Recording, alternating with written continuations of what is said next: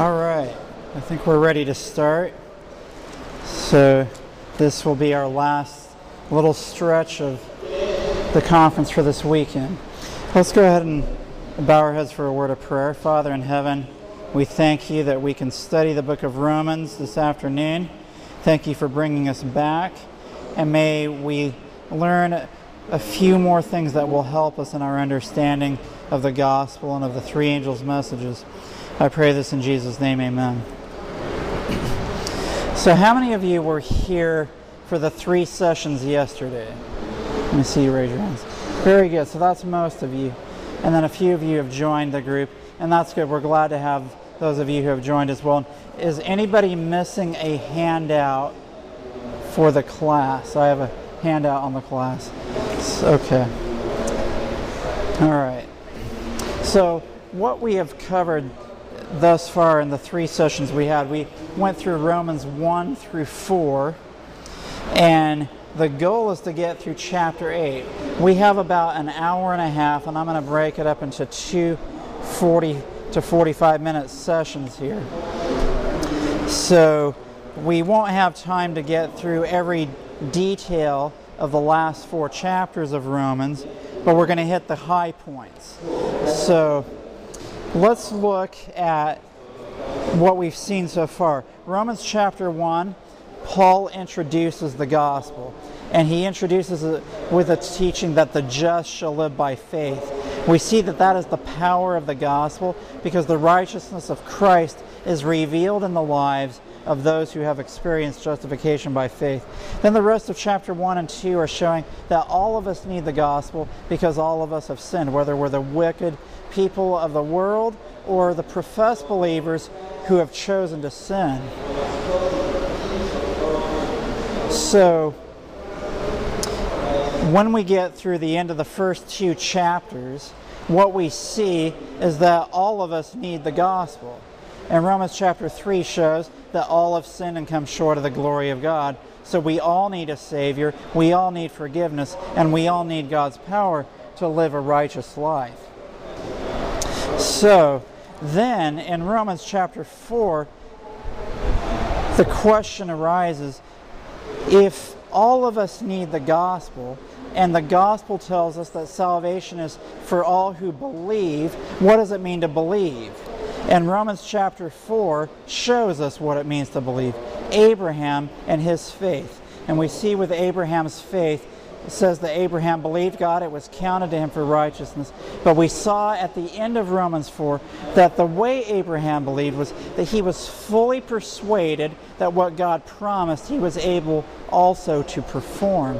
So faith or belief that leads to salvation is being fully persuaded that when God says, I will give you a new heart and a new life, you believe that. And you believe that God will perform that work in your heart and in your life.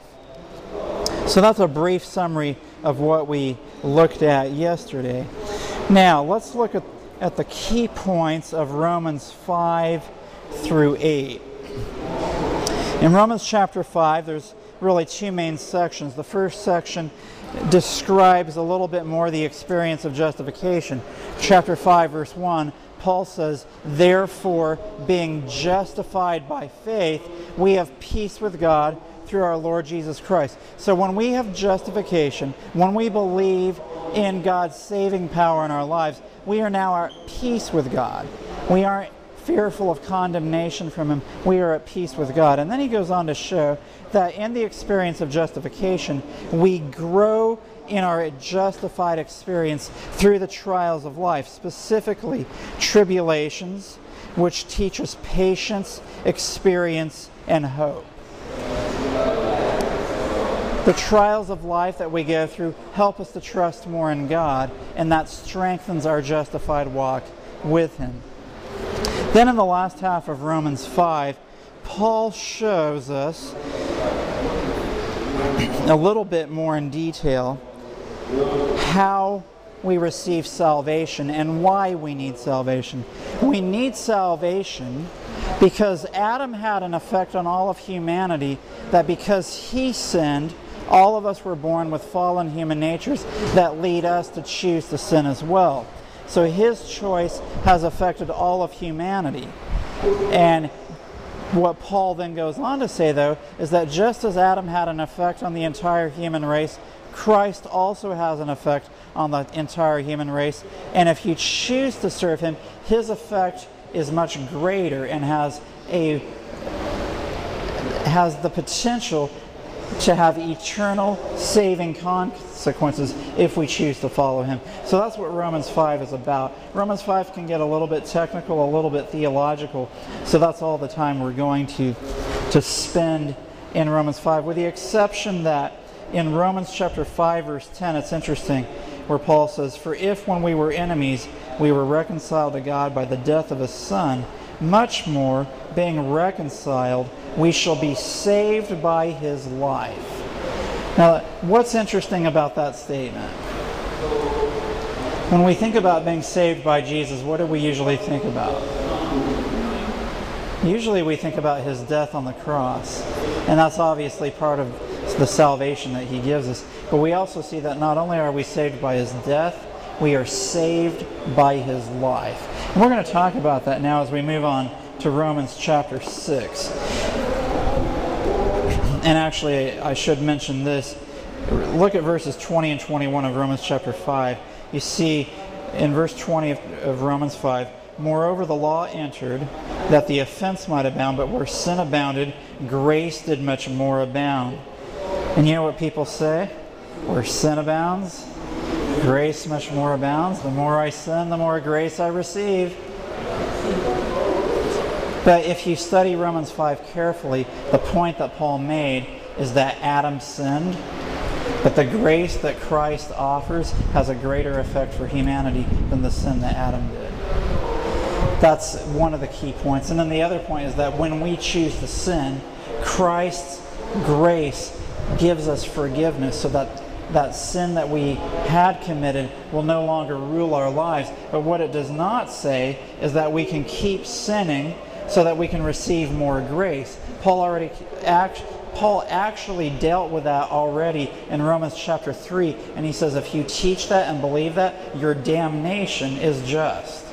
So he clearly is not teaching that and then verse 21 says that as sin hath reigned unto death even so might grace reign through righteousness unto eternal life by Jesus Christ our Lord. So sin reigned because of Adam but righteousness reigns because of Jesus Christ. And the righteousness of Christ is more powerful than the sin of Adam. Now we get to Romans chapter 6. And if you follow along in your handout, you'll want to follow along, just look at some of the key points. And you can go back and look at some of what I said in Romans 5 as well. But Romans chapter 6, if you look at the heading for that chapter, I believe is one of the greatest chapters in the Bible.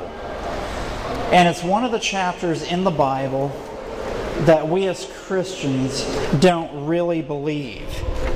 We might say we believe in the Bible, and we might say that we try to follow the Word of God, but when it comes to Romans chapter 6, we think that Paul must just be speaking in general terms that can't really specifically be true. But let's read Romans chapter 6, and I'm glad that all of you are here for this because Romans chapter 6, you know, we've laid the foundation so that we can get to Romans chapter 6. Paul wrote everything else thus far to get us to Romans chapter 6. Notice what he says starting in verse 1. What shall we say then? Shall we continue in sin that grace may abound? So people are saying where sin did abound, grace did much more abound. He says, God forbid, how shall we that are dead to sin live any longer therein? So he's saying, look, when you are justified by faith, you are dead to sin. Sin no longer has any dominion or power in your life, so you don't keep sinning. The gospel is not about grace abounding so that we can keep sinning, so that we can be covered till Jesus comes. No, the gospel is so that we will be dead to sin and not live any longer living a life of sin. Because the power of the gospel that leads to salvation removes sin from our lives. Now he goes on. Verse 3. Know ye not that so many of us as were baptized into Jesus Christ were baptized into his death? And there you see the concept of being crucified with Christ. If you're buried with Christ by baptism into death, that means you are crucified with him. Jesus died on the cross. When he died, he was crucified. If we are buried with him by baptism into death, we are dying the same death. We are being crucified. And if we die his death, we also have his resurrection. Notice verse 4. Therefore, we are buried with him by baptism into death that like as Christ was raised up from the dead by the glory of the Father, even so we also should walk in newness of life. So look, Jesus died, he was crucified. We die, we are crucified with him. Jesus didn't stay in the grave though. He was resurrected. And when we are crucified with Christ, we are raised to live a new life. Can someone say amen? Amen. And that's what Paul was talking about back in chapter 4 when he says, Look, Abraham was fully persuaded that what God promised he was able to also to perform. Therefore, God imputed righteousness to him or declared him to be justified. And then Paul says, Look, righteousness was not imputed to him alone for his sake, but for us also, if we believe on God who raised Jesus up from the dead, who was delivered for our offenses, and was raised again for our justification. What's Paul saying there? He's saying, look, just as Abraham was fully persuaded that God could produce a new birth through him and Sarah, even though they were dead physically and could not produce new life, in the same way, we cannot give ourselves a new heart. We cannot give ourselves a new life. But the same God who gave a new birth to Abraham and Sarah is the same God who raised Jesus, son, from the dead, and is the same God who can raise us up to live a new life if we choose to be crucified with him and to be buried with him by baptism into death. And that gets to the whole issue of surrender. We have a choice to make. Are we going to surrender our lives to Jesus 100%? And by the way, don't worry about that. Let's focus on the focus on the message. Don't let the devil distract us. Amen. The devil doesn't want this message to get out. All right? We can be raised to live a new life. The life of Christ when we are crucified with him. As we at Galatians 2:20 we talked about that yesterday. I am crucified with Christ. Nevertheless I live, yet not I, but Christ liveth in me. And the life which I now live in the flesh, I live by the faith of the Son of God or the faith of Jesus Christ. This is the third angel's message. We have a choice to make. Will we be buried with Christ by baptism into death? The human nature says, no, don't die. Stay who you are. But Christ is saying, if you will come and follow me and choose to follow me completely, 100%, and you are crucified with me, when you are raised up to a new life, you will have my life. Now, isn't that an amazing deal? That Christ gives us his life, and the condition to receiving that life is surrendering 100%. And that's again why Ellen White says in Selected Messages, Volume 1, page 366 God requires the entire surrender of the heart before justification can take place. And that is the element of justification that is missing in most of our Christian teaching. Most of our Christian, Christian, teaching, Christian teaching just says, believe in God, some kind of belief, and he'll justify you. But what you really see is, is that we believe that when we choose to follow him completely and surrender our life completely to him, then he will transform us completely 100%. And that's true justification. Now, Paul expands upon this even further. Let's notice verses 5 through 7 of Romans chapter 6. For if we have been planted together in the likeness of his death, we shall be also in the likeness of his resur- resurrection. See that? If we die like Christ, we will live like Christ. Does that make sense? And then verse 6 Knowing this, that our old man is crucified with him, that the body of sin might be destroyed, that henceforth we should not serve sin. For he that is dead is freed from sin. Now here in Romans chapter 6 verse 6, you clearly see a connection to Galatians 2:20 and being crucified with Christ. In Romans 6 gives us an added element that doesn't show up in Galatians. In Galatians, we just see that we are crucified with Christ. In Romans 6, it says that our old man is crucified with him. And the old man is our carnal human nature that causes us to go against Christ. It's our natural inclinations, our natural tendencies that we are born with. And what Scripture is saying is that our natural inclinations, our natural tendencies, our carnal human nature must be crucified. Because, see, it's your carnal human nature that says, I know the Bible says to love your enemies and to do good to them which despitefully use you, but they just crossed the line and I'm going to tell them like it is. And when you do that, it shows that your old man is still alive and well. But you know, when a person is dead, you can do anything you want to their dead body and they won't respond. And that's what this is teaching. When we are crucified with Christ, by the grace of God, He will help us to stay dead to the inclinations of our past and cause us to respond the way Christ would respond. That's why it says, Nevertheless I live, yet not I, but Christ liveth in me. When the old man dies, Christ comes in, and he now runs our life. What's that? How? Being crucified. By choosing to surrender your will completely to Jesus Christ. Basically, it goes like this You say, You know what? I don't have the power and the strength to follow you, Jesus.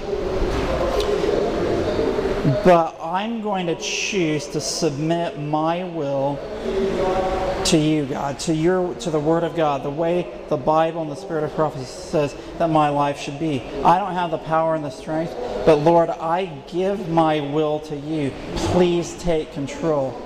God will not take control until you give him permission. When you give him permission, then he comes in. And it's a daily choice. 1 Corinthians 15 says that I die daily.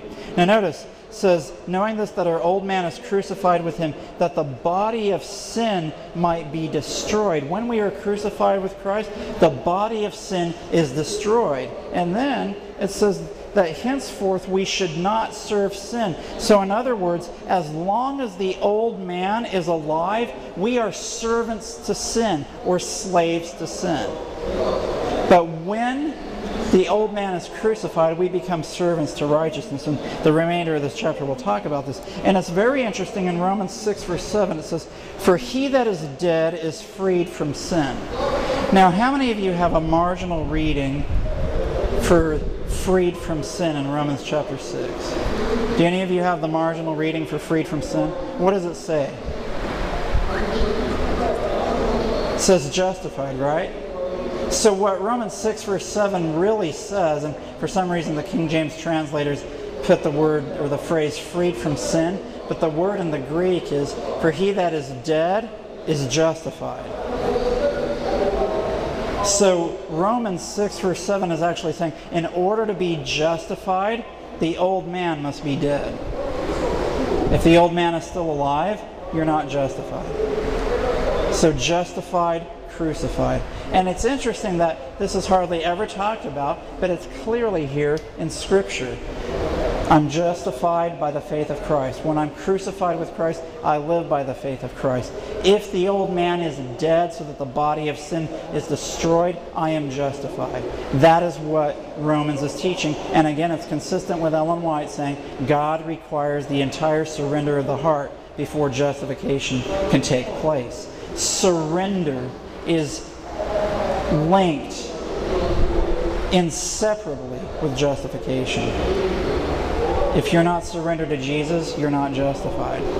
And that may be hard to realize, hard to believe, but that's the truth of the gospel. And if we want to stand in the last days, we need to understand this crucial teaching that in order to be justified by faith, we must surrender our lives to Jesus Christ. And unless this sounds like it's a really hard thing to do, in some respects it is, but listen, you are giving your life over to the most wonderful, loving, gracious being that has ever existed. Why wouldn't you want Jesus to be the Lord and Savior of your life? Why would you want the old man of sin that causes you to be grumpy and irritable, to snap at your wife, to tell lies, to live deceitfully? Why would you want the old man to still rule your life when you could surrender your life to Jesus and gain peace, joy, and happiness? And that's what the gospel is all about. It's it's talking about having peace with God, of having a joy that comes from giving your life over fully and completely to Jesus. Now, let's continue on. Romans 6 is very, very powerful. Let's continue on. so we've seen that we're buried with Christ by baptism into death, that like Christ was raised from the dead by the glory of the Father, we are raised up to live a new life, a surrendered life that reflects the life of Jesus fully. And when we are crucified, we are justified. Now let's continue. Verse 8. Now, if we be dead with Christ, we believe we shall also live with him. Verse 9. Knowing that Christ, being raised from the dead, dieth no more, death hath no more dominion over him. For in that he died, he died unto sin once, but in that he liveth, he liveth unto God. And let me just jump to verse 14. It says, For sin shall not have dominion over you, for you are not under the law, but under grace. Notice, death has no more dominion over Christ. And when you are justified and crucified and surrendered, sin has no more dominion over you because you are dead to sin. You no longer live a life of sin. And that is the amazing, unbelievable promise of the gospel. You know, sometimes people say, well, you mean I have to live a life without sinning? And my answer to that is, why would you want to keep sinning? When Jesus is offered to set us free from sin, why would you want to keep sinning? Because Jesus offers freedom, happiness, and peace. Sin offers slavery, bondage, and destruction. As Romans 6 23 is going to show us, the wages of sin is death. So, Romans 6, verses 8 through 10, shows that death has no more dominion over Christ. And if if we are dead with Christ, we shall also live with him. Now, notice verse 11 of Romans 6. Likewise, reckon or consider ye also yourselves to be dead indeed unto sin, but alive unto God through Jesus Christ our Lord. Because Jesus was raised from the dead by the glory of the Father, the same power that raised him from the dead causes you to live a new life of faith that is dead to sin. And then in verse 12, let not sin therefore reign in your mortal body, that ye should obey it in the lust thereof. Now there are some creative and crafty teachers who have come along and said, sin will remain but not reign in the life. I still have sin, but it doesn't reign my life. Yes, Paul says, let not sin reign in your mortal bodies. It remains, but it doesn't reign. Well, guess what? Ellen White says in Steps to Christ, one, one sin, persistently cherished, will neutralize all the power of the gospel. If one sin remains in your life, sin is reigning in your mortal bodies. Because Christ, when he asks us to be crucified with him, isn't asking for a 99.9% crucifixion. He's asking for 100%. 99.9%, you're just fooling yourself and the rest of the world and the church. You'll show up to church and look like you're crucified, but you still have that little thing that you're hanging on to. What you just said, and I've heard it being preached here. Okay. Sin remains, but it doesn't reign. And you know what? People who say that sin remains but does not reign, they do not have a Bible verse to back that statement up. It's a human statement. Because Scripture says, Let not sin therefore reign in your mortal bodies. And he doesn't then go on to say, Sin will remain but does not reign. What he says, Shall we continue to live in sin that grace may abound? God forbid. How shall we that are dead to sin live any longer therein? And that is why I say Romans 6 is the chapter in Scripture that we as Christians refuse to believe. Romans 6 teaches that we are dead to sin, that we no longer live therein if we are dead to sin, if we are crucified with Christ. Yet we as Christians try to match our human experience to the clear statements of Scripture and say, well, I keep on sinning, so I guess if sin is not to reign in my body, it's, I'll, just manage and regulate it so I do it about 10% less this week, 20% le- less the next week, 50% less hopefully in six months, and maybe a year from now, I'll have it cut down by 90%. And that is not being that that is not being crucified. And yeah, we use that to describe sanctification as the work of a lifetime. Yet what I talked about yesterday is we totally misinterpret that statement from Ellen White. What she means by that is that we will, continue to die daily to self because once we are justified by faith, that means that we are crucified with Christ and surrendered 100%. And 1 Corinthians 15 says, I die daily, meaning that for the rest of your life, the work of a lifetime, you maintain that surrender, and that is the work of sanctification. And it, the work of sanctification is a growth process. The blade, then the ear, then the full corn in the ear. You grow, you become deeper in your experience, you become deeper in your knowledge in the things of God. The experiences and the trials of life cause you to have a deeper faith. But sanctification being the work of a lifetime does not mean that you'll never reach sanctification. It just means that it's a daily process of surrender. And that's why when you look at Romans 6, it clearly teaches that if you're dead to sin, you no longer sin. You can't be dead to sin and still sin a little bit. You're either dead to sin or it's, it's alive in your life. And it's a daily process, a moment by moment choice that we have to make.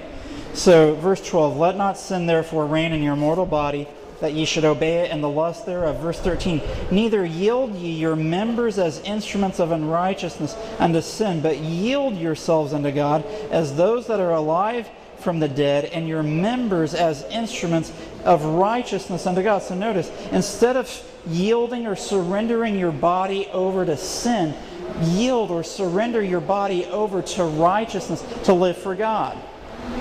And then verse 14 For sin shall not have dominion over you, for you are not under the law, but under grace. So, in other words, death has no more dominion over Christ. He doesn't keep coming down from heaven to die on the cross. And when sin has no more dominion over you, that means it has no more power over you, and you don't sin anymore by the grace of Christ because you are crucified with Christ, and He is now living out His life through you. See, it's really simple. Christ comes in, sin goes out. Sin comes in, Christ goes out. That's the bottom line. When you choose to lose your temper, to speak harshly or sharply, you have chosen to let the old man of sin have a resurrection in your body. And as 1 John 2 says, My little children, I write unto you that you sin not, but if any man sin, we have an advocate. there is hope. If we, if we go back and we fall, we slip, and inevitably and invariably it happens from time to time, although God wants to bring us to the point where it no longer does. We can receive forgiveness, but that's not God's plan for us. His plan is for us to stay surrendered and to become more consistent and more consistent and to stay dead to sin. Verse 15 What then? Shall we sin because we are not under the law but under grace?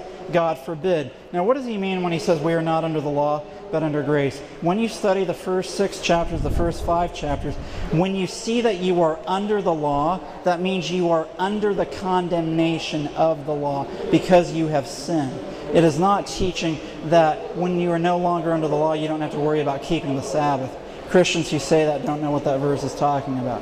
You have to study the whole book of Romans, and you see that in Romans 3, all of sin and come short of the glory of God, therefore we're all under the condemnation of the law. But when we become under grace because we've accepted Jesus as our Savior, we're no longer under that condemnation. We are under the grace of God, so we no longer sin. Now, the last part of Romans 6 shows the difference between, between being servants to sin and servants to righteousness, or slaves to sin and slaves to righteousness. And if you recall from our study yesterday, the very first thing that Paul says in Romans, in chapter 1, verse 1, he says, Paul, a servant of Jesus Christ. Paul saying, Look, I have learned what it means to be a servant or a slave to God, to a slave to righteousness. Let me teach you this gospel as well. And here in Romans chapter 6, he's saying you can either be a slave to sin or a slave to righteousness. Verse 16 Know ye not that to whom ye yield yourselves servants to obey, his servants ye are to whom ye obey, whether of sin unto death or of obedience unto righteousness? So notice you can either be crucified and follow Christ, or you can yield yourself and follow sin. Verse, and then verse 17 is like, I'm thankful that you used to be the servants of sin, but now you're servants of righteousness. And he continues and says a few more things. Verse 20 For when you were the servants of sin, you were free from righteousness. What fruit had ye then in those things whereof ye are now ashamed? For the end of those things is death. Then verse 22 But now, being made free from sin and become servants to God, you have your fruit unto holiness and the end everlasting life. So when you become free from sin, when you are made free from sin, and if you recall earlier in the chapter, free from sin means to be justified. So now being made justified or free from sin, you become servants to God. Your fruit is unto holiness, and the end is everlasting life. And I mentioned this yesterday, but in Revelation chapter 7, the 144,000 are described as the servants of God who receive the seal of God in their foreheads. So the teaching in Romans of being servants of God, of being dead to sin, of being crucified with Christ, that is the teaching that will help us to become part of the 144,000. Because when you are crucified with Christ and you are a slave to righteousness, that means you follow whatever Jesus the Lord and Savior of your life says. And the 144,000 in Revelation 14, they are described as following the Lamb whithersoever he goeth. And you know why they will follow the Lamb whithersoever he goeth in heaven? It's because they learned to be his servants here on earth and they followed him wherever he led here on earth. And the way he leads here on this earth, the very first step is to lead us away from sin and to lead us to righteousness. If you are a servant to righteousness, a servant of God, you will not follow in the path of sin. If you're going to follow Jesus wherever he goes, he will lead you away from sin and lead you toward righteousness. And then, verse 23 here's what you get paid if you're a slave to sin. For the wages of sin is death. And then notice the contrast. But the gift of God is eternal life through Jesus Christ our Lord. So notice, if you're a slave to sin, you get paid. If you're a slave to righteousness, you get a free gift. Now, which would you rather have? Would you rather be paid a salary or would you rather be given a free gift? In this case, clearly you want the gift because you can't earn the gift. You've done nothing to earn it. You've simply made a choice to follow Jesus, but you haven't earned it by anything that you have done, and you get everlasting life. However, if you are a slave to sin and you are brought into its bondage, you get paid. You get paid very significantly in a way that you would never want to get paid eternal death. So your choice is either to receive the free gift of salvation or a payment of eternal death. And you know, the devil is, is it's amazing how we let him trick us into thinking that if we surrender our lives to Jesus, we're going to give up so much and that we're going to miss out on so many things. When in reality, when you surrender your life to Jesus, you get the gift of eternal life. But if you don't surrender, you get a payment of eternal death. So don't let the devil trick you and make you think that, man, if I follow this teaching in Romans of surrendering to Jesus, I'm going to miss out on all the fun. Well, let me tell you something eternal death is not fun. But the joy and the happiness that will come from eternal life, there's nothing here on this earth that can match that. Amen. So that's Romans 6. And that can you see why I say that it's the chapter in Scripture that we often don't really believe what it says? Romans 6 is saying that we are dead to sin, that like Christ died but was raised from the dead, even so when we are crucified with him, we are raised up to live his life. And just as death has no more dominion over Christ, when we are raised up from the dead by faith in the power of God, sin has no more dominion over us, just as death has no more dominion over Christ. And that allows us to be servants to righteousness so that we will receive the free gift of everlasting life because we have a life of holiness. Okay, now, let me ask you do you want me to just go straight through, or do you want a little break um, as we move on to Romans 7 and Romans 8? Just go straight through? Okay. I mean, because Romans 6, 7, and 8 just go together like that, so we can keep the thought going. So we'll just do that. We'll just go through Romans 6, 7, and 8, and then we'll be done. Okay, so let's keep going. Romans 7. Romans 7 is a direct continuation of Romans 6. And by the way, if Romans 6 is the chapter in the Bible that we don't believe, oh, we can be dead to sin, we don't sin anymore? What? I don't believe that. Romans 7 is the chapter that we misinterpret to justify or rationalize continuing a life of sin people will say, well, you have to understand Romans 6 based on what Romans 7 teaches. The good that I would, I don't do. And the things I don't want to do, that's what I do. Well, let's see what Paul actually says. And let's see if there's disharmony between these chapters or if they say the same thing. And they actually say the same thing, and we're going to see that. If you look at the first four verses, Paul makes a very interesting illustration to describe being crucified with Christ. He describes the law of marriage. Let's just read through it quickly and then we'll talk about it. Know ye not, brethren, for I speak to them that know the law, how that the law hath dominion over a man as long as he liveth? For the woman which hath an husband is bound by the law to her husband so long as he liveth. But if the husband be dead, she is loosed from the law of her husband. So then, if while her husband liveth she be married to another man, she, she shall be called an adulteress. But if her husband be dead, she is free from that law, so that she is no adulteress, though she be married to another man. Wherefore, my brethren, ye also are become dead to the law by the body of Christ that ye should be married to another, even to him who is raised from the dead, that we should bring forth fruit unto God. Now, are you seeing some connections already there? End of verse 4 that we should be married to another, even to him who is raised from the dead, that we should bring forth fruit unto God. Remember Romans 6 that like as Christ was raised from the dead by the glory of the Father, even so we also should be raised to walk in newness of life. Romans 7 is continuing that thought. And here's what Paul is saying We understand the law of marriage based on the seventh commandment, which says, Thou shalt not commit adultery.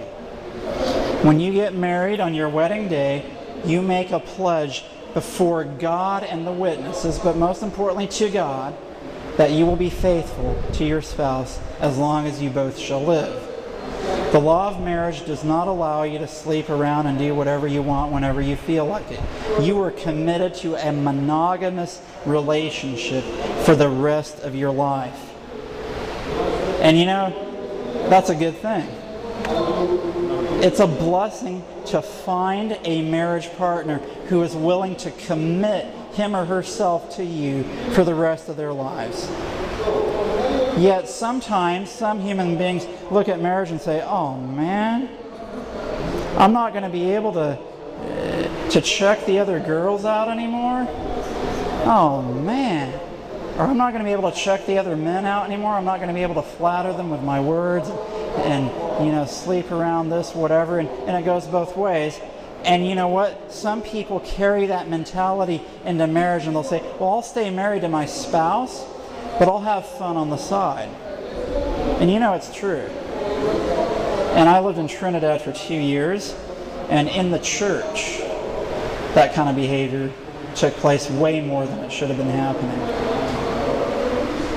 And what's Paul saying here? Look, if you are married and you are not being faithful to your spouse, you are committing adultery. But Paul's making a spiritual illustration. He compares, he, he's saying, you're married to a man in a spiritual sense, and in a spiritual sense, all the believers are compared to being a woman.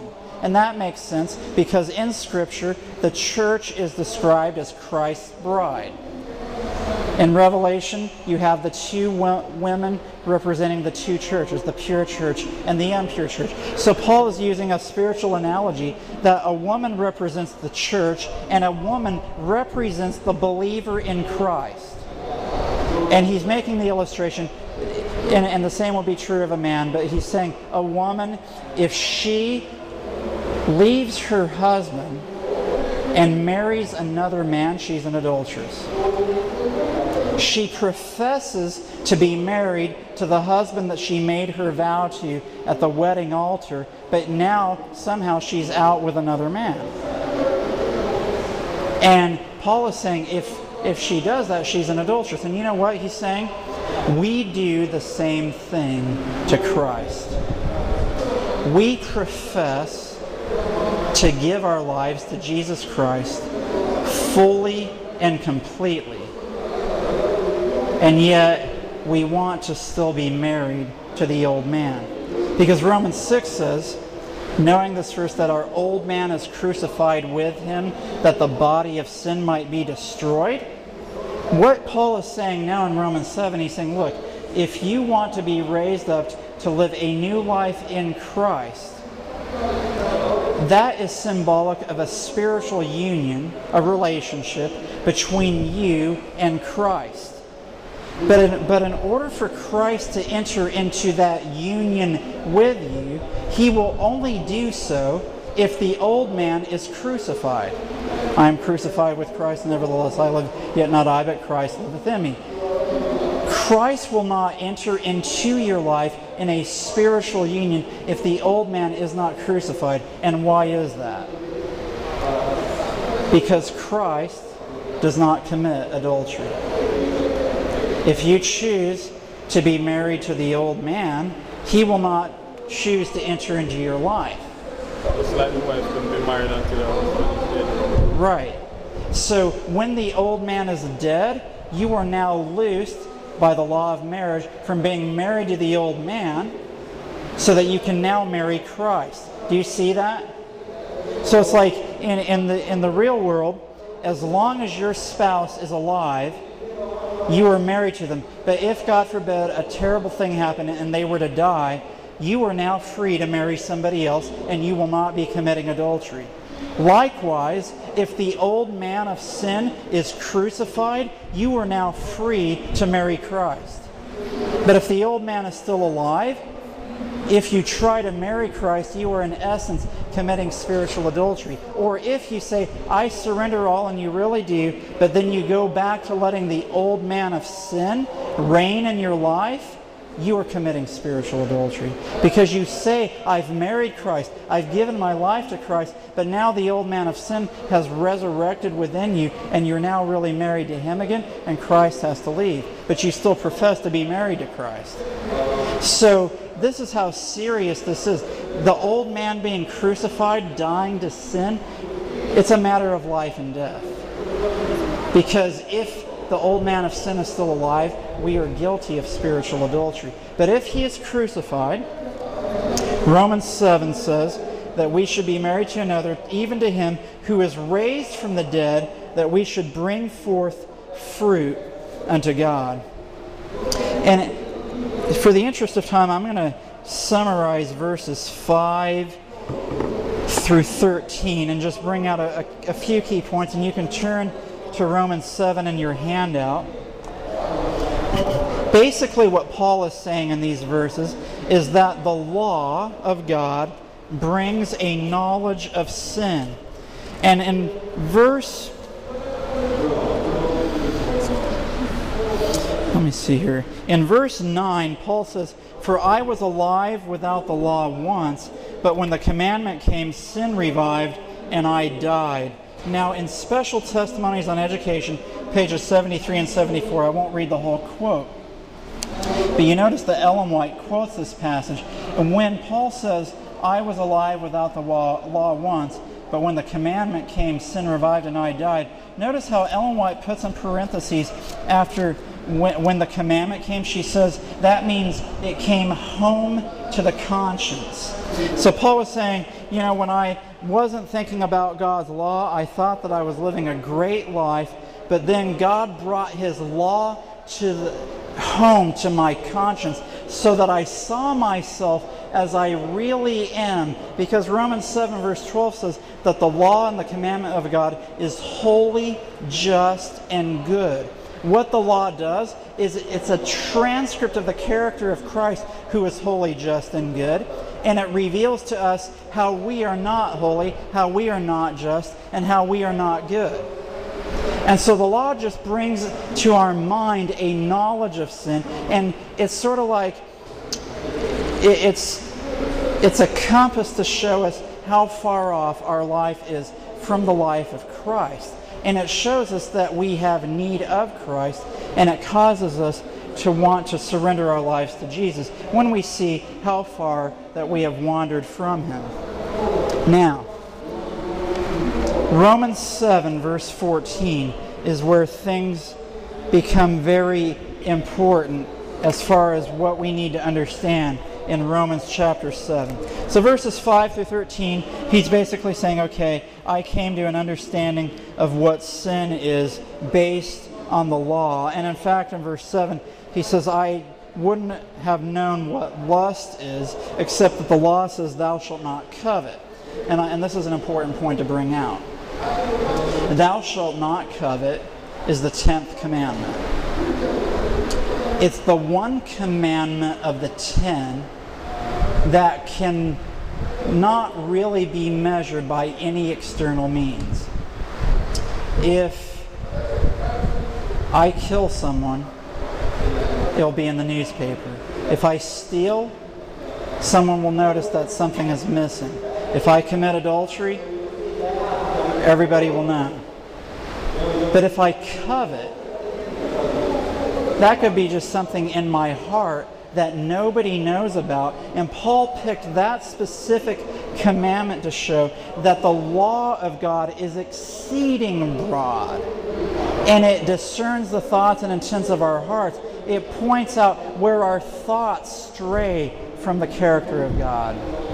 And by the law is the knowledge of sin. So it's not just external actions like punching the wall or stealing or killing or something like that. It's the thoughts of our mind. And that's why Jesus said, if you look after a woman and lust in your heart, you've committed adultery already with her. Things that you choose to do in your mind, even if that they are not carried out, if that thought is conceived in your mind, that is a sin. So then, verse 14. This is where the man of Romans 7 begins his experience. And this is what Paul says For we know that the law is spiritual, but I am carnal, sold under sin. Now, many Christians teach that what Paul says here and what he says through the remainder of the chapter is the converted Christian experience on the way to heaven. Yes, Paul teaches that we're, we're to be dead to sin in Romans chapter 6, but Romans 7 reassures us that we're carnal, sold under sin, and we do the things we don't want to do and don't do the things we should do. But let's be careful here. What have we seen in Romans chapter 6? Romans chapter 6 teaches that you are either a slave to sin or a slave to righteousness. Remember? So if you're a slave to righteousness, you have your fruit unto holiness and the end everlasting life. But if you were a slave to sin, the wages of sin is death. What does Paul mean then when he says, For we know that the law is spiritual, but I am carnal, sold under sin? If you are sold under sin, what does that make you? It makes you a slave to sin. And Romans 6 teaches that you are either slaves to righteousness or, or slaves to sin. So are, if you are carnal, sold under sin, that means you're a slave to sin. And that's not a good thing. And in fact, when you come to Romans 8, Paul says the carnal mind is enmity against God or enmity with God. So we do not want to be at enmity with God. That is not the converted experience. Now, how do I know that Paul is describing slavery to sin when he says, For we know that the law is spiritual, but I am carnal, sold under sin? Look at the very next verse.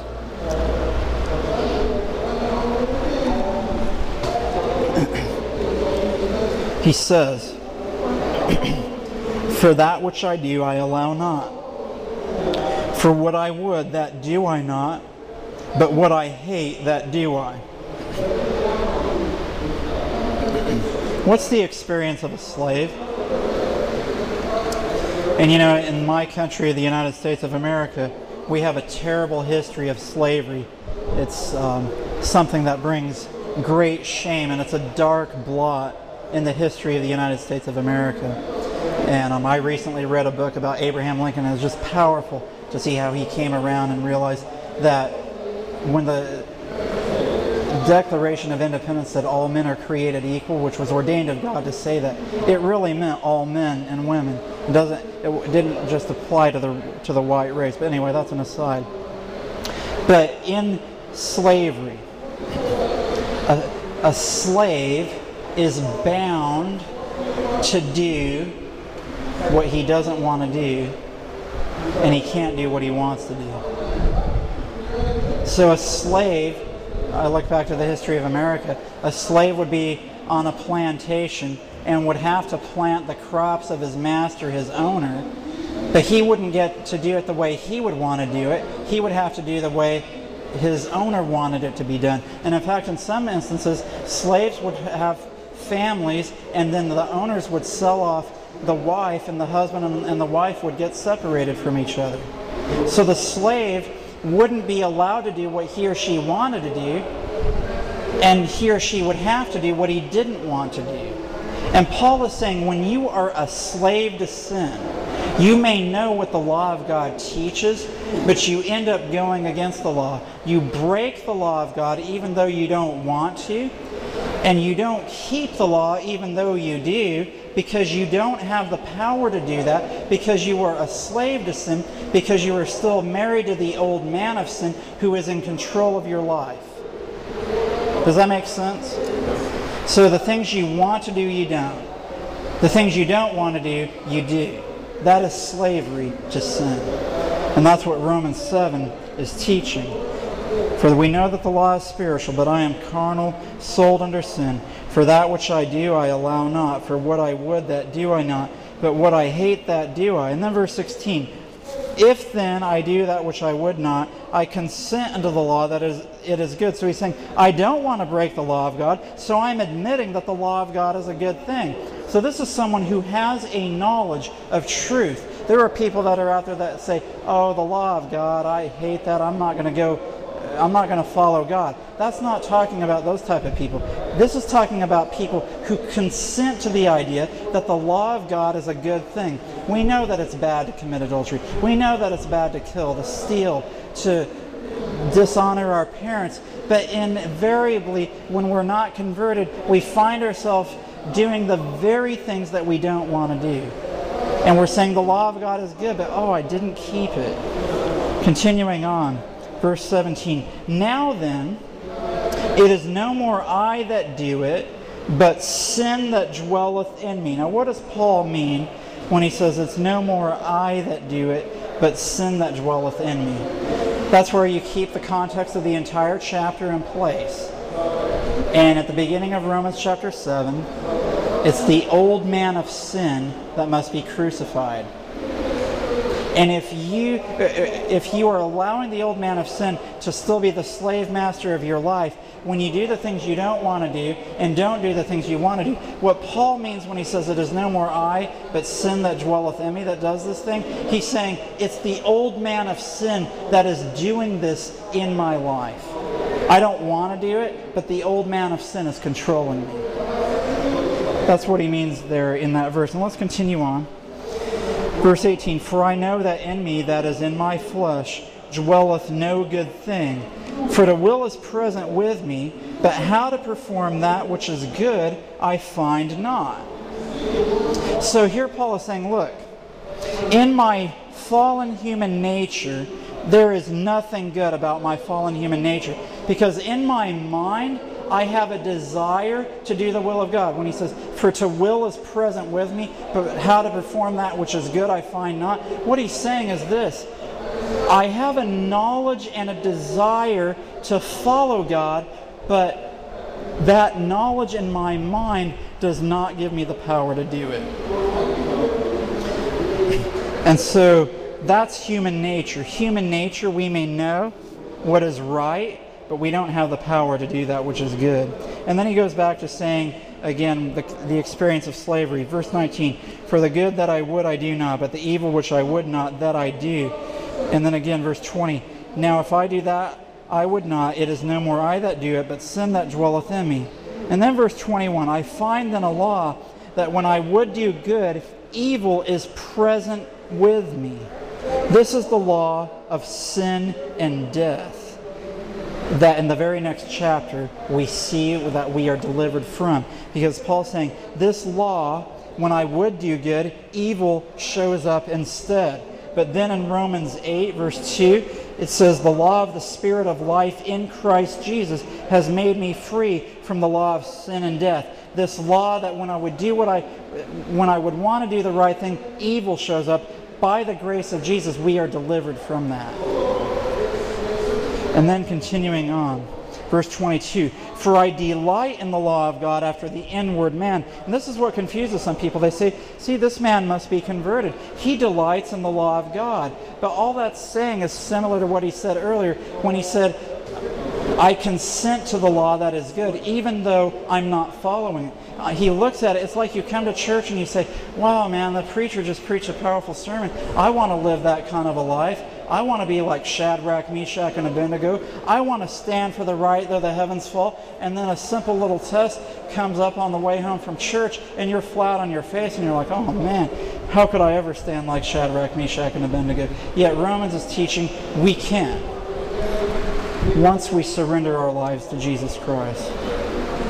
So we delight in the law of God after the inner man. But then notice verse 23 But I see another law in my members, warring against the law of my mind and bringing me into captivity to the law of sin which is in my members. So the higher powers of your mind are saying, follow God, but the lower powers of your flesh are driving your choices so that you do the things you don't want to do. And then notice what Paul says in verse 24. O wretched man that I am, who shall deliver me from the body of this death? And the answer to that question is, I thank God through Jesus Christ our Lord in verse 25. And notice this, verse 24. O wretched man that I am, who shall deliver me from the body of this death? You know, Romans 6.23 says, the wages of sin is death. In Romans 7 shows what it's like to be a slave to sin, to have a body of death that is leading you down the wrong pathway, that would lead you to the loss of eternal life. And Paul is saying, Oh, wretched man that I am. You know, this word wretched, it's found in two places in the entire Bible. Romans 7. Romans 7, verse 24. and Revelation chapter 3. Revelation chapter 3 in verse 17. And do you know what the message in Revelation chapter 3 is about? It's the message to the Laodicean church. Laodicea says, I am rich and increase with goods and have need of nothing. And Christ says, You do not know that you are wretched, miserable, poor, blind, and naked. And this word in the English, wretched, it's in the in Greek, it's the word talaiperos, and it's the same word in Revelation. Wretched, wretched, talaiperos, talaiperos. So it's the same idea. The idea of being wretched means to have the experience of Romans 7 of being carnal, sold under sin, being a slave to sin, having a body of death. Now, the thing about the man of Romans 7 is that the man of Romans 7 realizes I have a problem. I know what the law of God teaches, but I'm not keeping it, so I need to be delivered from this body of death.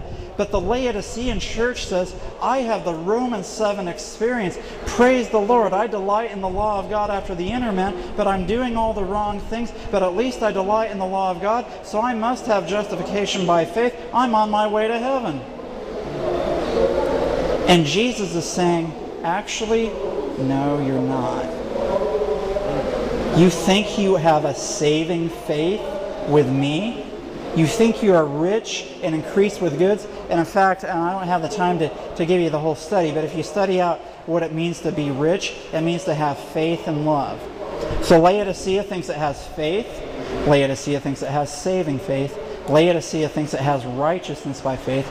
Laodicea thinks it has justification by faith. And it thinks it has that experience by having the experience of Romans 7, knowing what is right but not doing it. Doing the things you don't want to do, not doing the things you want to do. It's a wretched experience, but at least you're covered by the righteousness of Christ. That's what Laodicea believes. And Christ says, if you stay that way, I will vomit you out of my mouth. And here's the thing what is Jesus doing to the Laodicean church? He's standing at the door knocking. Why is Jesus knocking on the door of Laodicea? Because Laodicea has not let Jesus come in. Laodicea says, you know what? Here's the kind of righteousness by faith I want. I want a righteousness by faith that is on the outside. Jesus, you can be on the outside of my life and cover me, but please don't come into my heart and clean me up. That's Laodicea. And it comes down to the bottom line issue of do we surrender our life to Jesus or do we not? Jesus is saying, I would love to come into your heart and sup with you. I would love for you to surrender your life to me so that we can have a spiritual union, a spiritual marriage. You know, you need to crucify that old man of sin. He needs to be crucified. You need to be surrendered. So I'll knock on the door of your heart. I'll let you know that I'd love to be married to you, but don't think that I'm going to cover you with my righteousness if you don't let me come into your heart. So Laodicea, it doesn't know that it's wretched. To be wretched is to have a body of death, to be a slave to sin, to do the things you don't want to do, to not do the things you want to do, to know what the law of God says, to delight in it, but then to see the law of sin bring you into captivity to sin and death. And in fact, that word captivity in verse 23 is another word in Romans 7 to show that you are a slave to sin. Slavery, captivity. And Laodicea needs to come out of that condition. Amen. Does that make sense? Laodicea thinks that it has, it's increased, it's rich and increased with goods. It's rich. It thinks it has faith, thinks it has righteousness by faith, thinks it has justification by faith. Therefore, if you if you have salvation, You think you're fine, you don't need anything else. And then when you find out that Jesus is knocking on the door of your heart and he's saying, Listen, you actually aren't saved. You need to allow me to come into your heart. You need to surrender your life to me completely. Laodicea's response is to say, No, I don't want that. I want salvation the way I thought I, it always was, that I don't have to surrender, that I can just have a mental assent to the truth and be covered and then be changed once I get to heaven. Don't tell me that. And Jesus is saying, No, actually, I love you so much that let me give you a true testimony of your true condition so that you can be changed, so that you can be saved. Amen.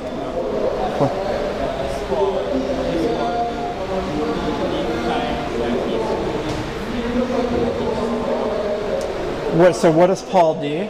The answer to that comes in Romans chapter 8. So we're going to get there. So, Ro- wrapping up Romans 7, Paul says, So then, with the mind, I myself serve the law of God, but with the flesh, the law of sin. And you know, the Bible says no man can serve two masters. You can't serve the law of God with your mind and the law of sin with your flesh, because inevitably the law of sin is going to win out. Christ takes 100% undivided attention and service. So then, let's get to the heart of the matter. Romans chapter 8. Romans chapter 8, verse 1. There is therefore now no condemnation to them which are in Christ Jesus, who walk not after the flesh, but after the Spirit. Can you say amen to that? No condemnation if you are in Christ Jesus. What does it mean to be in Christ Jesus? 2 Corinthians 5, verse 17 says, Therefore, if any man be in Christ, he is a new creature, a new creation. The creative power of God's Word has changed you from, from being dead in trespasses and sins, living the experience of Romans 7, of being a slave to sin, and now you have a new life where you no longer walk after the flesh, but you walk after the Spirit. Now, in the handout in Romans chapter 8, I have a quote. And by the way, I have a bunch of quotes from Ellen White about the Laodicean message in Romans chapter 7, and it talks about how the Laodicean message is a translation message, so that when we overcome our Romans 7 experience, it prepares us for translation. But here in Romans chapter 8, Ellen White quotes Romans 8 and she says, There is therefore now no condemnation to them which are in Christ Jesus, who walk not after the flesh, but after the Spirit. Now, I quoted this, and this is from Counsels on Health, page 69, just because some of the modern translations, like the NIV, don't have the last half of verse 1 where it says, Who walk not after the flesh, but after the Spirit. And some people say, that the last half of verse 1 is missing from the manuscripts, and the reality is it's not. It's missing from certain manuscripts, but it, in the, the Textus Receptus, that last half of the verse is there. And that's a key verse, or it's a key phrase, because there is no condemnation if you are in Christ Jesus, because you are a new creature, because you don't walk after the flesh, you walk after the Spirit. And Ellen White, she quotes Romans 8 1, and she includes who walk not after the flesh, but after the Spirit. And then she goes on to Galatians 5, which says, Walk in the Spirit, and you shall not fulfill the lust of the flesh, for the flesh lusteth against the Spirit, and the Spirit against the flesh. And she says, He names some of the forms of fleshly lust idolatry, drunkenness, and such like. After mentioning the fruits of the Spirit, among which is temperance, he adds, And they that are Christ's have crucified the flesh with the affections and lusts. Notice this, even in the book of Galatians, if you are in Christ, you have crucified the flesh. So, what I want you to see from our study in the book of Romans is that being crucified with Christ is at the heart of the gospel. It's at the heart of the third angel's message. In order to walk not after the flesh, but after the Spirit, we must choose daily to be crucified with Christ. Do you see that? And if you are Christ, you have crucified the flesh with the affections and lusts. Continuing on in Romans 8, for the law of the Spirit of life in Christ Jesus hath made me free from the law of sin and death. Now, how can we be made free from the law of sin and death?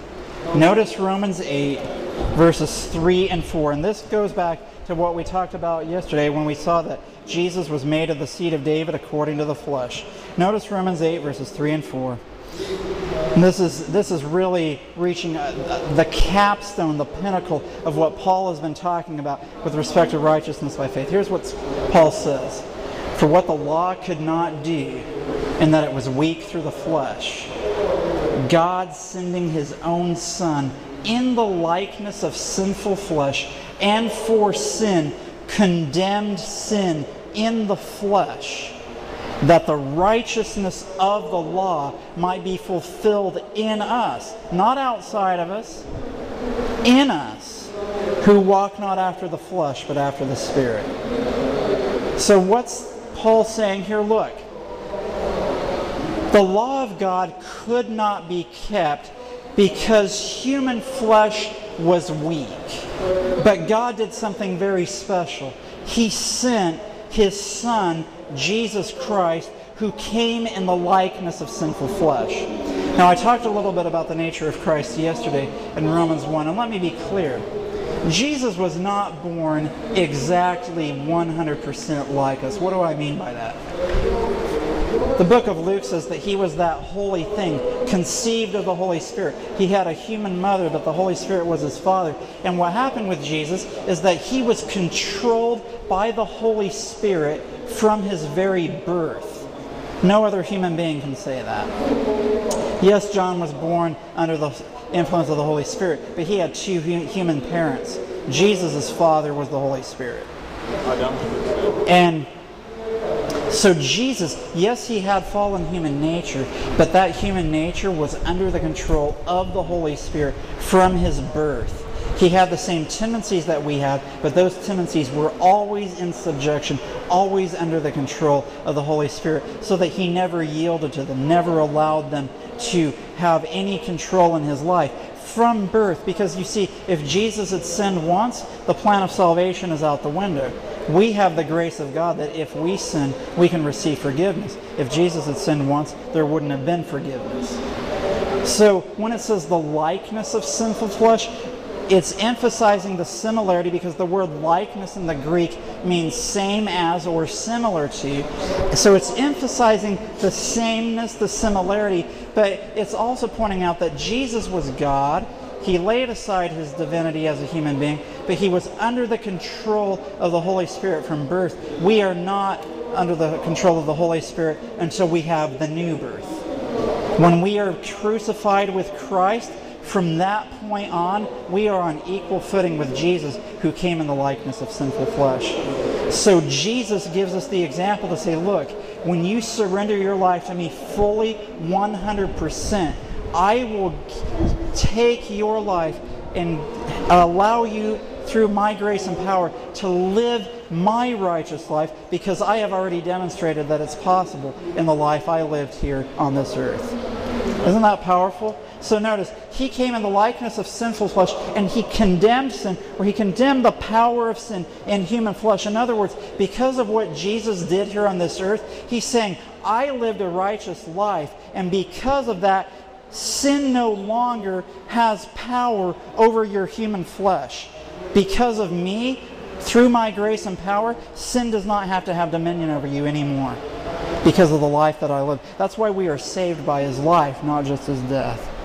And th- then we see that the righteousness of the law, which is holy, just, and good, is fulfilled in us. This is justification by faith. The law of God is holy, just, and good. And the just shall live by faith. They shall live righteousness by faith because the righteousness of the law is fulfilled in us when Jesus lives out his life through us. Notice, righteousness by faith is not the righteousness of the law being fulfilled outside of us. It's being fulfilled in us who walk not after the flesh, but after the Spirit. So, Paul was delivered from this body of death when he surrendered his life to Jesus Christ so that he no longer walked after the flesh. The law of sin and death no longer controlled him. It was the law of the Spirit of life in Christ Jesus that controlled his life. And Jesus gives us the demonstration of how to have a victorious Christian life. Amen. So we get through all of Romans to this point to see that the good news of the gospel is that Jesus was made of the seed of David according to the flesh. That because when he took our human nature, he showed that by taking human nature, human beings could have the righteousness of Christ fulfilled in our lives the way it was in his life. We don't have to remain in bondage to sin. Now, the rest of Romans talks about, or the rest of Romans 8 goes through a few other key points, and we're down to our, our last few minutes. But basically, the rest of Romans 8 just summarizes what we've already seen. Verses 5 and 7 basically say that the car- to be carnally minded is death. So I am carnal, sold under sin. That leads to death. It's enmity with God. And verse 8, they that are in the flesh cannot please God. But then notice verse 9, but you are not in the flesh, but in the Spirit, if so be that the Spirit of God dwell in you. And then notice verse 10, and if Christ be in you, the body is dead because of sin, but the Spirit is life because of righteousness. So here's the mystery of God, which I talked about last night Christ in you, the hope of glory. Being Christ being crucified with Christ. If Christ be in you, the body is dead because of sin. In other words, the old man is crucified with Christ. And then verse 11, but if the spirit of him that raised up Jesus from the dead dwell in you, he that raised up Christ from the dead shall also quicken your mortal bodies by his Spirit that dwelleth in you. So your body was dead in sin, but the Spirit that raised up Jesus from the dead will raise us up. It will quicken our mortal bodies. And that gets back to the faith of Abraham. If you go back to Romans chapter 4, Abraham in verse 17 of Romans 4, he believed God who quickeneth the dead and calleth those things which be not as though they were. So Abraham says, Look, the creative power of God's Word can take my dead body and give it a new life. When we have the same faith, we say, the Spirit that raised up Jesus from the dead will quicken our dead bodies and give us a new life of faith. Amen? Does that make sense? And then, just to summarize some of the key points after this, in verses 14 through 17, Paul talks about how when we enter into the experience of justification by faith, we are adopted as sons and daughters of God, and we are made to be joint heirs with Christ. We receive the kingdom of God. Isn't that amazing? And you know, in the book of Daniel, if you study it carefully at the end of chapter 7, it says that the verdict, the judgment, it says the kingdom was given to the saints of the Most High.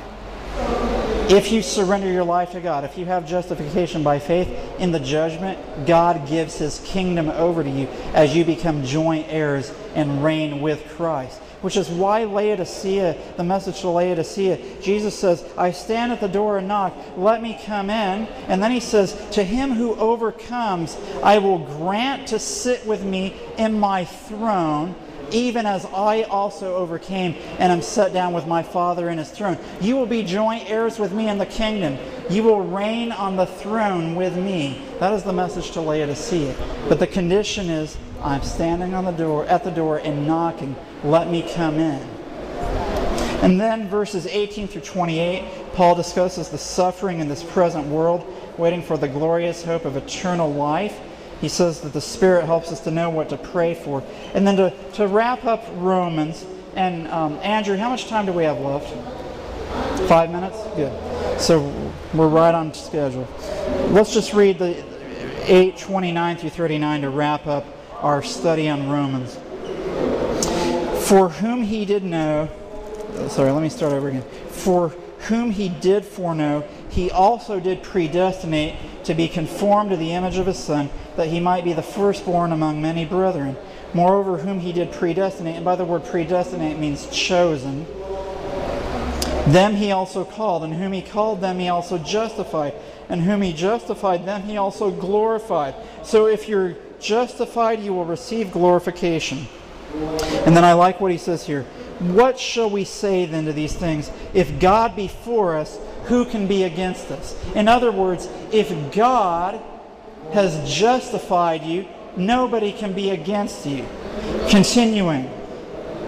He that spared not his own son, but delivered him up for us all, how shall he not with him also freely give us all things? Look, if you've been given justification, he's going to give you everything else in his kingdom. Who shall lay anything to the charge of God's elect? It is God that justifieth. So look, Satan can come and say, that so and so, that brother Norman, I know this life of sin that he's lived in the past. And God can say, He may have sinned in the past, but through the blood of Jesus Christ, I have forgiven his sins. He has surrendered his life to me, and through my power, he has lived a righteous life. I have justified him. You can't lay anything to his charge. Satan can do nothing against us. It is God that justifieth. Who is he that condemneth? It is Christ that died yea, rather that is risen again, who is even at the right hand of God, who also maketh intercession for us. And it's an interesting study to see Christ at the right hand of God. He's our high priest seated at the right hand of God, making intercession for us. And then verses 35 through 39. Who shall separate us from the love of Christ? Shall tribulation or distress or persecution or famine or nakedness or peril or sword? And in other words, if you're justified, Nothing that happens to you in this life ultimately matters as long as you're justified because you will have eternal life. And he says, as, it is written, For thy sake we are killed all the day long. We are accounted as sheep for the slaughter. In verse 37 Nay, in all these things we are more than conquerors through him that loved us. Then verse 38 For I am persuaded that neither death, nor life, nor angels, nor principalities, nor powers, nor things present, nor things to come, nor height, nor depth, nor any other creature shall be able to separate us from the love of God, which is in Christ Jesus our Lord. And when he says nothing shall be able to separate us from the love of God, you know what that love of God is? That God would take us poor, wretched, mortal sinners who have sinned and come short of the glory of God. And as we surrender our lives to Him, that He would love us so much that He would justify us so that we could have eternal salvation. Isn't that amazing? That if we have that justification, nothing can separate us from the love of God. Nothing will separate us from being with Him eternally if we have justification. We may die a martyr's death on this earth, but nothing can separate us from the love of God. And as we wrap up here, you know, the theme of this conference is total transformation. Paul gets to that in Romans 12, verses 1 and 2, which ties into what we've been talking about, where he says, I beseech you, therefore, brethren, by the mercies of God, that ye present your bodies a living sacrifice. That means you're crucified with Christ. You present your body a living sacrifice. You are crucified with Christ, wholly acceptable unto God, which is your reasonable service. And then verse 2 And be not conformed to this world, but be ye transformed by the renewing of your mind, that ye may prove what is that good, acceptable, and perfect will of God. So when you surrender your life to Jesus fully, completely, 100%, your mind is renewed, it's transformed. You develop new pathways, new habits. You live a new way. You think a new way. You have a renewed mind. And Romans 13, verses 11 through 14, talks about as we wait for the coming of Jesus, that our salvation is nearer than we believe, so let us cast off the works of darkness. And in the verse 14, but put ye on the Lord Jesus Christ, and make not provision for the flesh to fulfill the lust thereof. And that ties into all that we've talked about. When we put on the Lord Jesus Christ, we will not make provision to fill the lust of the flesh. We will not have the experience of Romans 7. So the theme of this conference is total transformation. And by the grace of God, we can have that experience. I'd like to have a word of prayer and then I'll take questions as soon as as soon as I say the word of prayer. So let's pray. Father in heaven, we thank you for this experience of righteousness by faith that you have promised for us. That we can have total transformation. That we can put on the Lord Jesus Christ. that we can be completely transformed by the renewing of our minds, that we can walk not after the flesh, but that we can walk after the Spirit, so that the righteousness of Christ may be fulfilled in us. Lord, help us to have that experience. May we experience justification by faith so that we will experience the third angel's message in verity. This is my prayer in Jesus' name. Amen.